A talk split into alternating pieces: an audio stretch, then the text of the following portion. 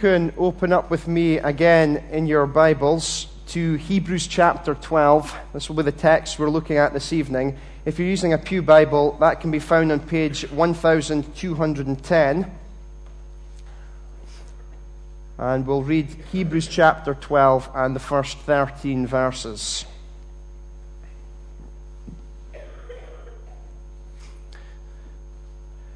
Therefore, since we are surrounded by such a great cloud of witnesses, let us throw off everything that hinders and the sin that so easily entangles, and let us run with perseverance the race marked out for us. Let us fix our eyes on Jesus, the author and perfecter of our faith, who for the joy set before him endured the cross, scorning its shame, and sat down at the right hand of the throne of God. Consider him who endured such opposition from sinful men, so that you will not grow weary and lose heart.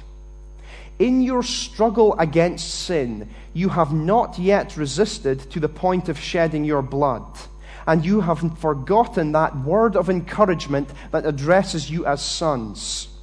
My son, do not make light of the Lord's discipline and do not lose heart when he rebukes you, because the Lord disciplines those he loves, and he punishes everyone he accepts as a son. Endure hardship as discipline. God is treating you as sons. For what son is not disciplined by his father? If you are not disciplined, and everyone undergoes discipline, then you are illegitimate children and not true sons. Moreover, we have all had human fathers who disciplined us and we respected them for it. How much more should we submit to the Father of our spirits and live? Our fathers disciplined us for a little while as they thought best. But God disciplines us for our good, that we may share in His holiness. No discipline seems pleasant at the time, but painful. Later on, however, it produces a harvest of righteousness and peace for those who have been trained by it. Therefore, strengthen your feeble arms and weak knees. Make level paths for your feet, so that the lame may not be disabled, but rather healed. Let's pray.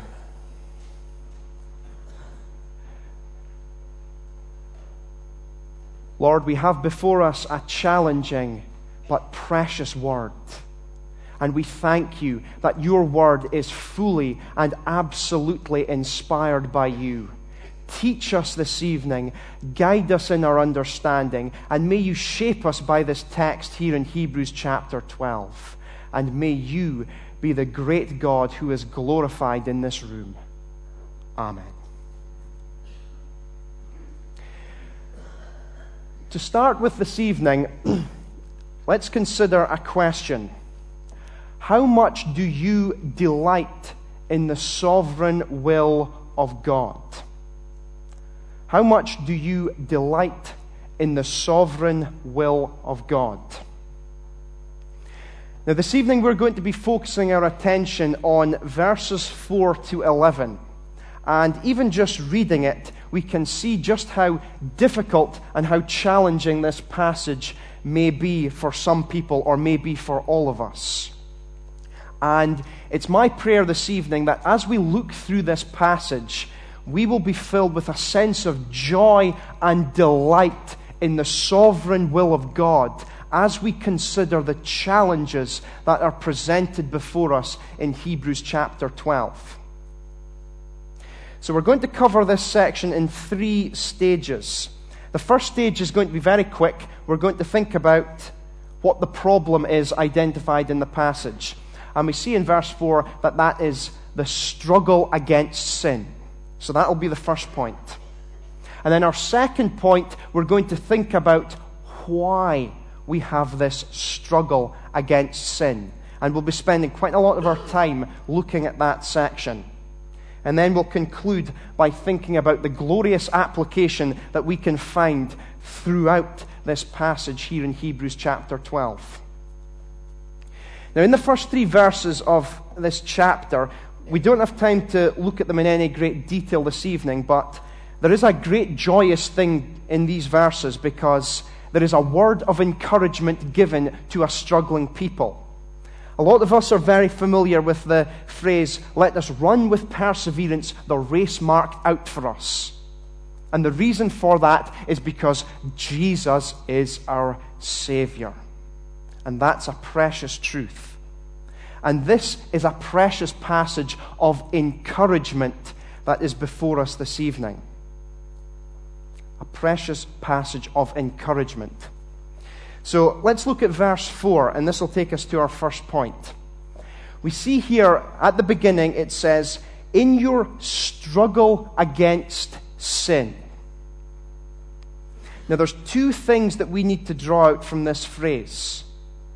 And the first one is the fact that this is a very real situation for the readers that this author is writing to.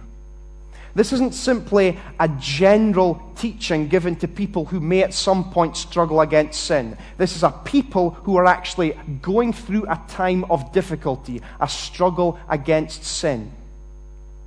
And it may be awfully easy for us to then conclude, oh, well, they must be very weak or immature Christians.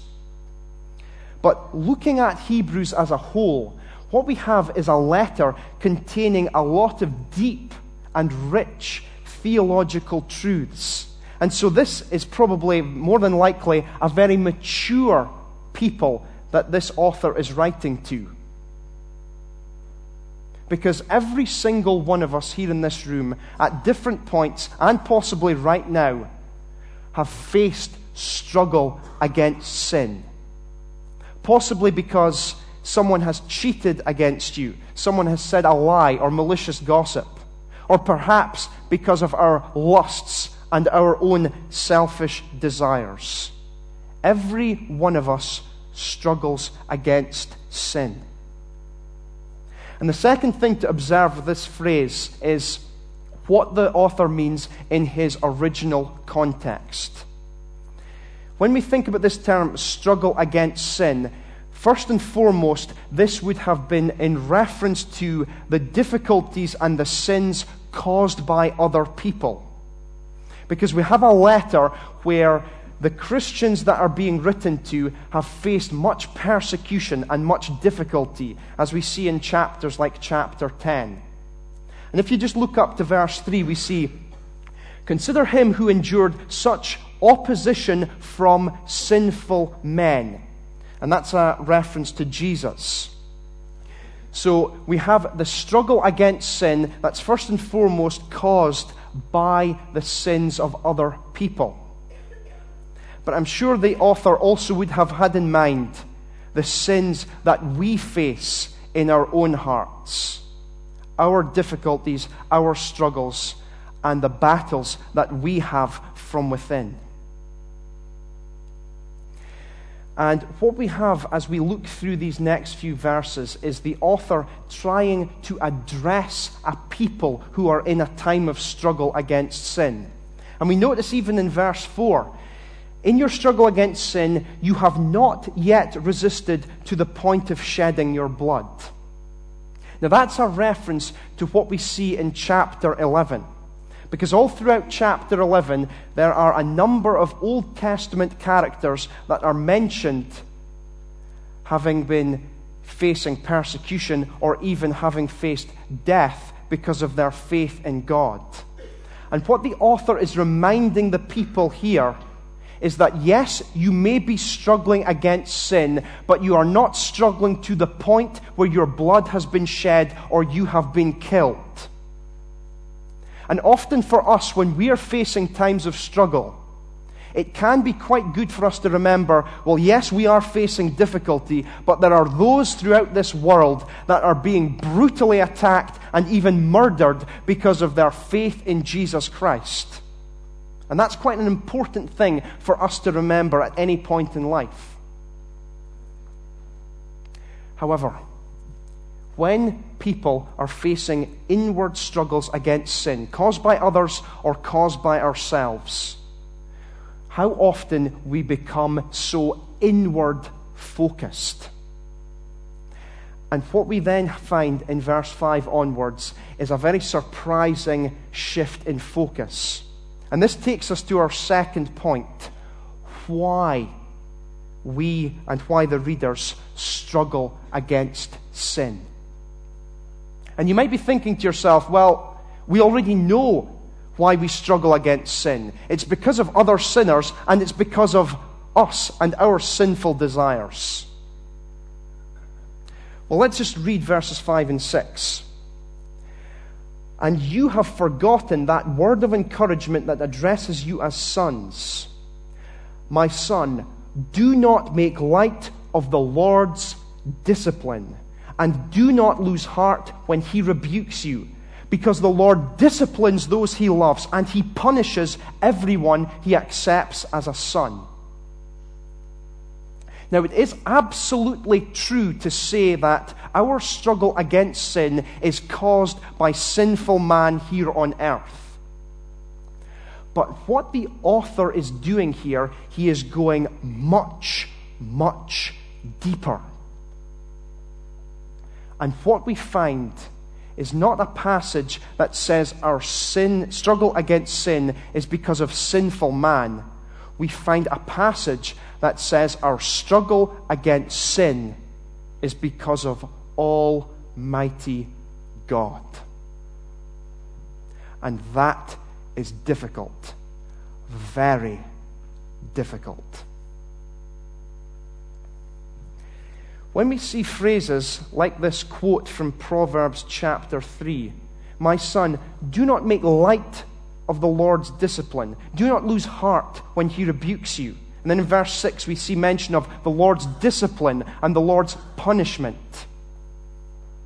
These are very very difficult phrases when we think about our great and sovereign God.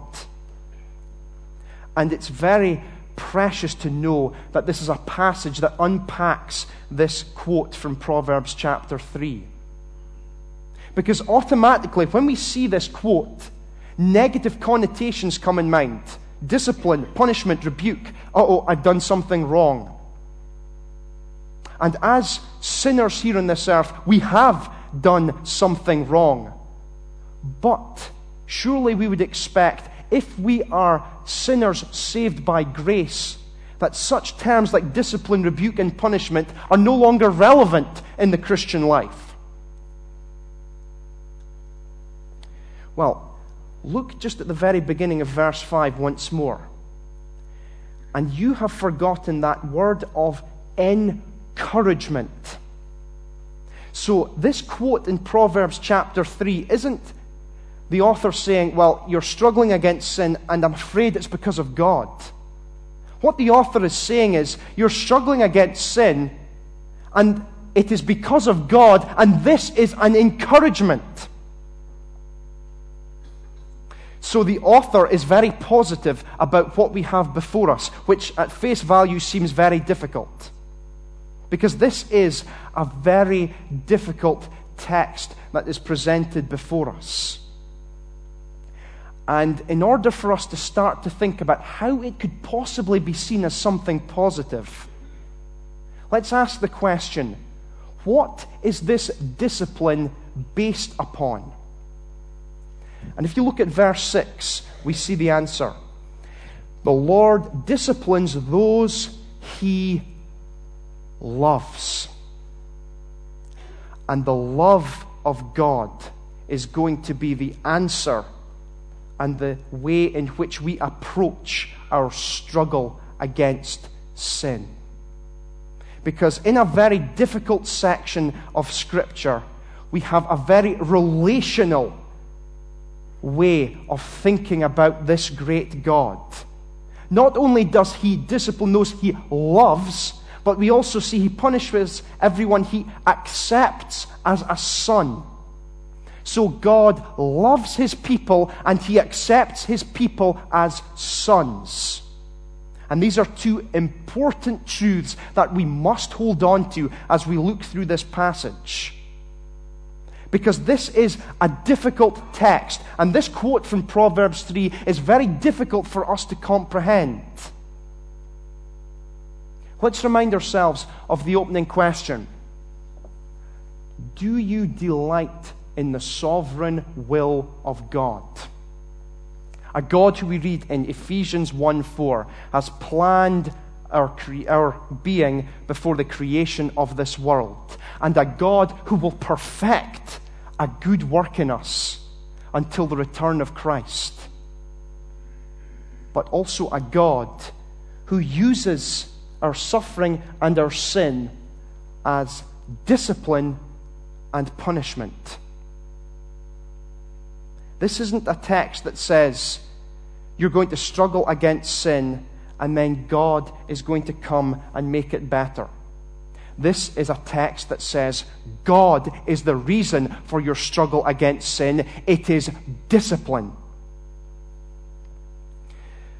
Well, in God's Word, we see that God is not the author of sin. He has no sin in him. He is flawless. His word is flawless, as we see in Psalm 18, verse 30. And so, if we are to be true to Scripture, we cannot in any way say that God is the one who is creating this sin. But we do see that God is using it as discipline, rebuke, and punishment from verses 5 and 6. Let's look at verse 7. Endure hardship as discipline. Now, again, in our sinful notion of who God should be, we would perhaps expect this text to say, endure hardship until God makes it better. But I would argue that if the text said that, then that would be a lot more problematic and deeply, deeply concerning when thinking of a sovereign, great God. Let me explain this.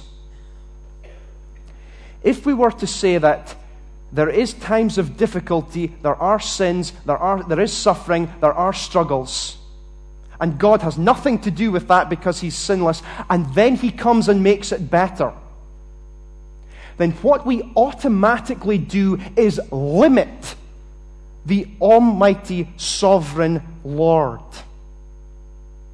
It is absolutely true to say that God can make situations work for good.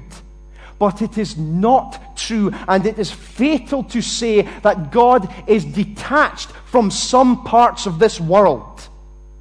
If God has nothing to do with the suffering and sins in this world, then what we in effect say is that God is in some way conditioned by man. And even worse, conditioned by sinful man. And that is not in keeping with a sovereign God who is all knowing, all powerful, omnipresent, omniscient, and perfect. To know that God has the devil in a vice, to know that he is in control of sin and suffering. This is far more comforting on a deeper level to know that He is in control of it all because He is sovereign and He reigns. This is the God that we worship here this evening. And yet we still have this big problem. How can this sovereign God have anything to do with suffering and sin? We know from His Word that He is sinless.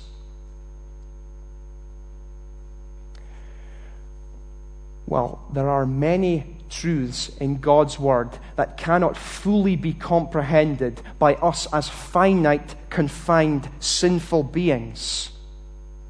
But let's praise God that passages like Hebrews 12 can help to shape our understanding of the sovereignty of God. Let's look back at verse 7. It says, endure hardship as discipline. So there is a recognition we are enduring hardship. That's not an easy thing. The author's not suddenly saying, yeah, you should be skipping down, down the street because you're going through hardship. This is difficult. However, what we do see is endure hardship as discipline. So again, this word discipline is seen as something positive. And the reason for that we see more clearly as we read the rest of the verse. Endure hardship as discipline. God is treating you as sons. So, what's beginning to be painted here is this picture of God as our Father and us in Christ Jesus as His children looking to the Father. And that's a wonderful picture to try and start thinking about. God is our Father, and we are His children, who He loves and who He accepts as Son, as we see in verses 5 and 6. And then the author cleverly asks in verse 7 For what son is not disciplined by his father? Now, this is brilliant stuff. This is so comforting. With the negative thoughts that we may have about God disciplining and punishing and rebuking, this picture of a father with his son can actually start to shape our thinking and see that this is actually something positive and the discipline of God is for our good. What son is not disciplined by his father? The discipline of God is precious because it points to the fact that we are dependent children on our Father in heaven who cares for us and loves us. Ask yourself this what would a person be like without discipline?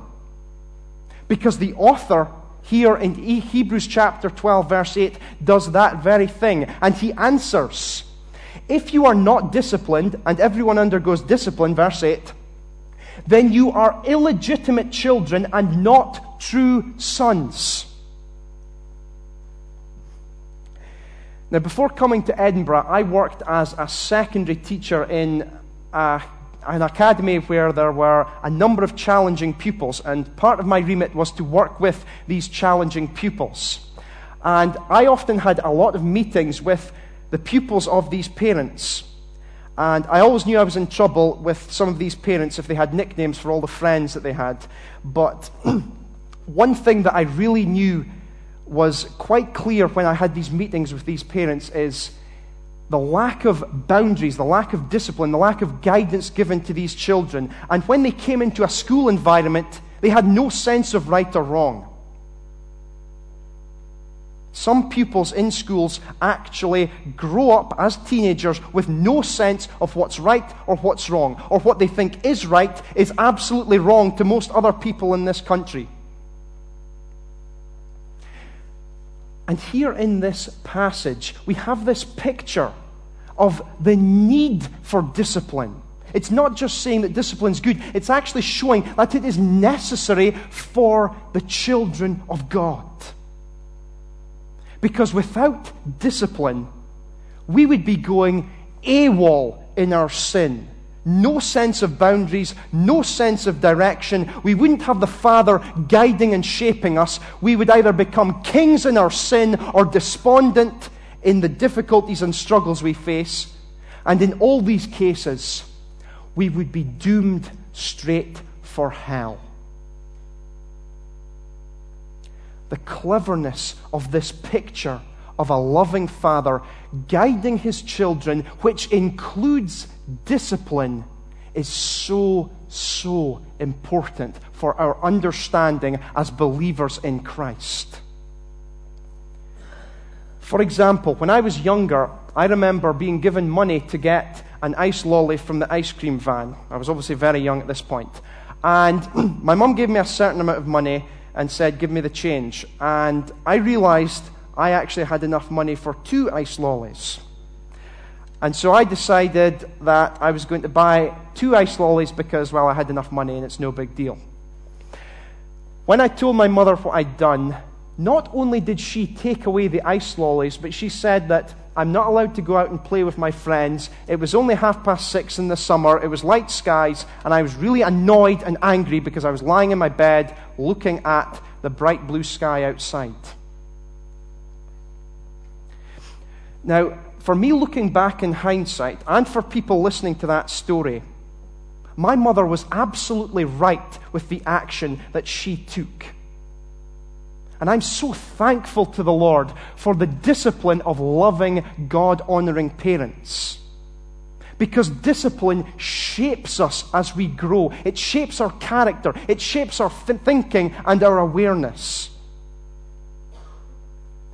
And yet, how often do we approach Almighty God, the perfect Father in heaven, like little children, questioning everything that God does?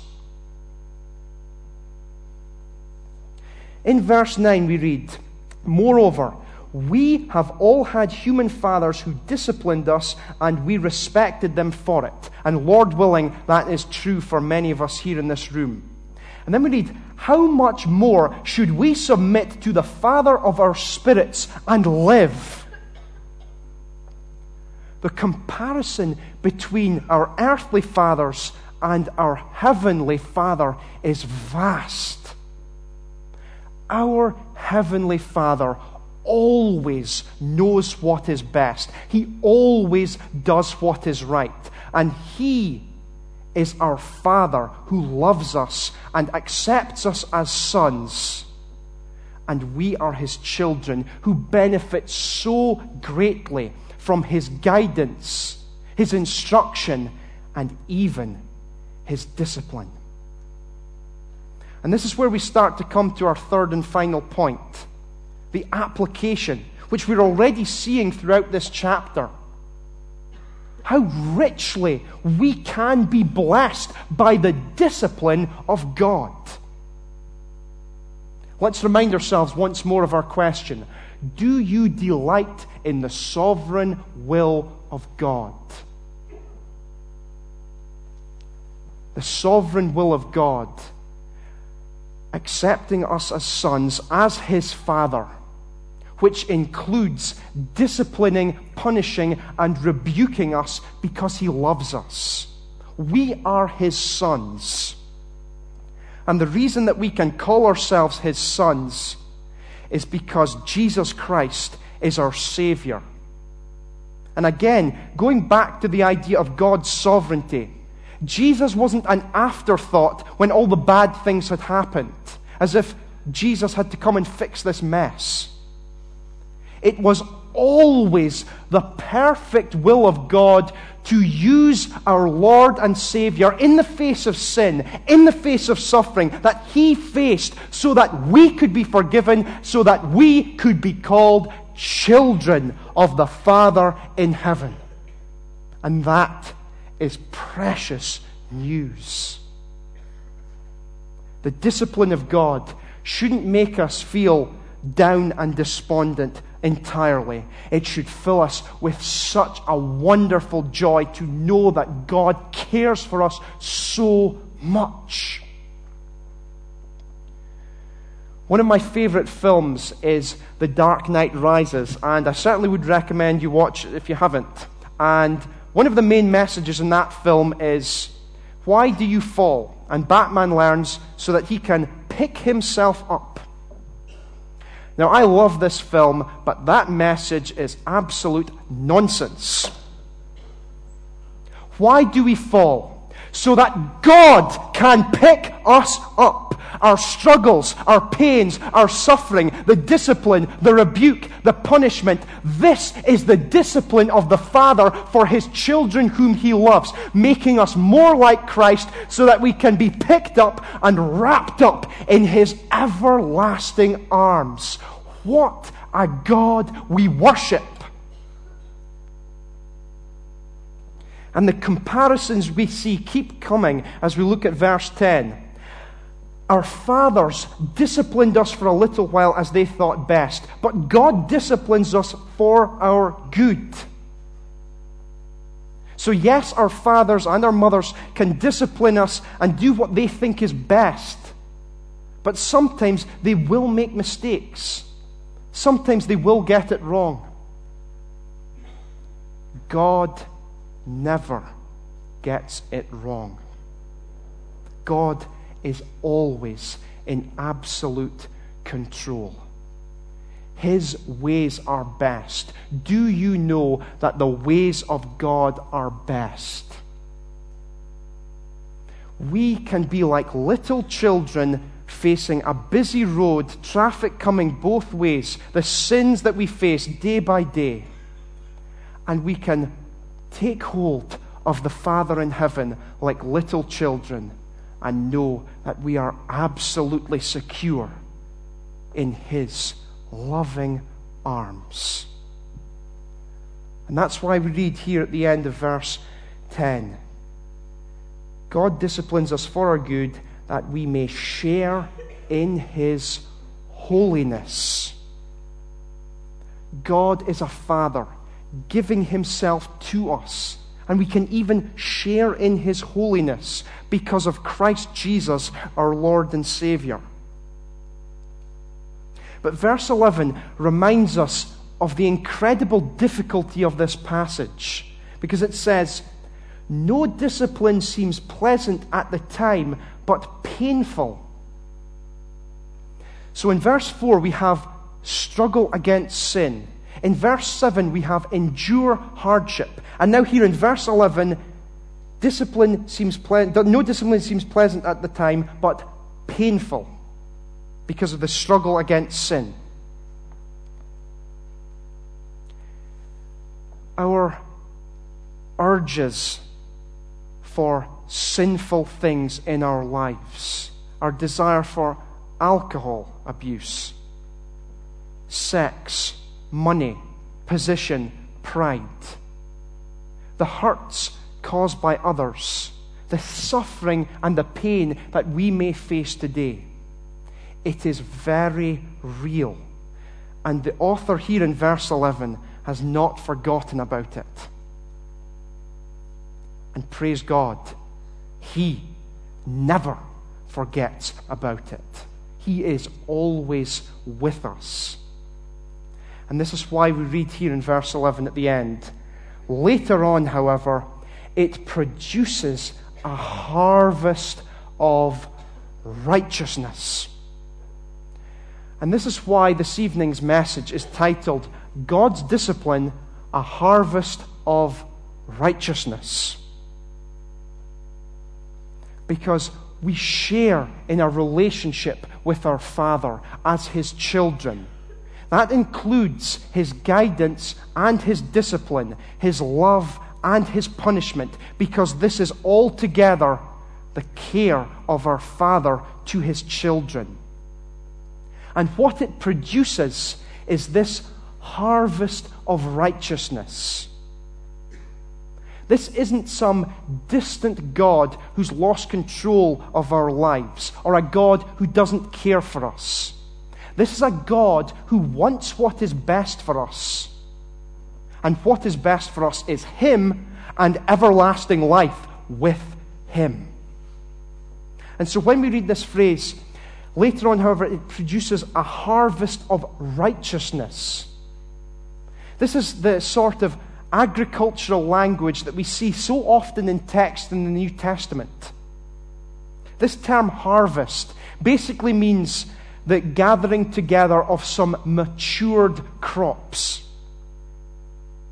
And so, this picture being painted is the idea of God's people being gathered together and maturing, maturing together in faithfulness maturing as his children who are being disciplined and shaped by the loving Father.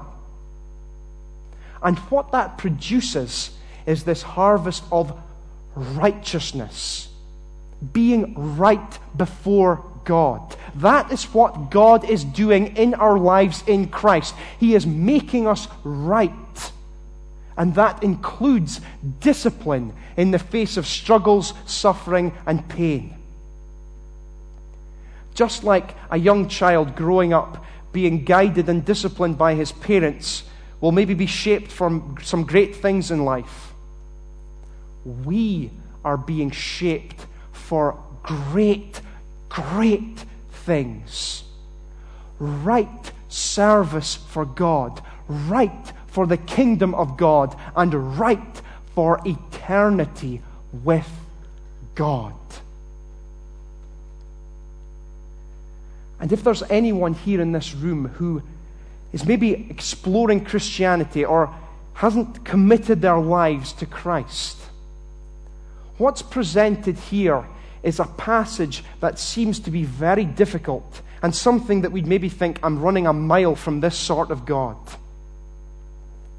But what this passage is actually saying is that if you put your faith in Jesus Christ, the Savior of all who believe in Him, then you will become children of the great sovereign God.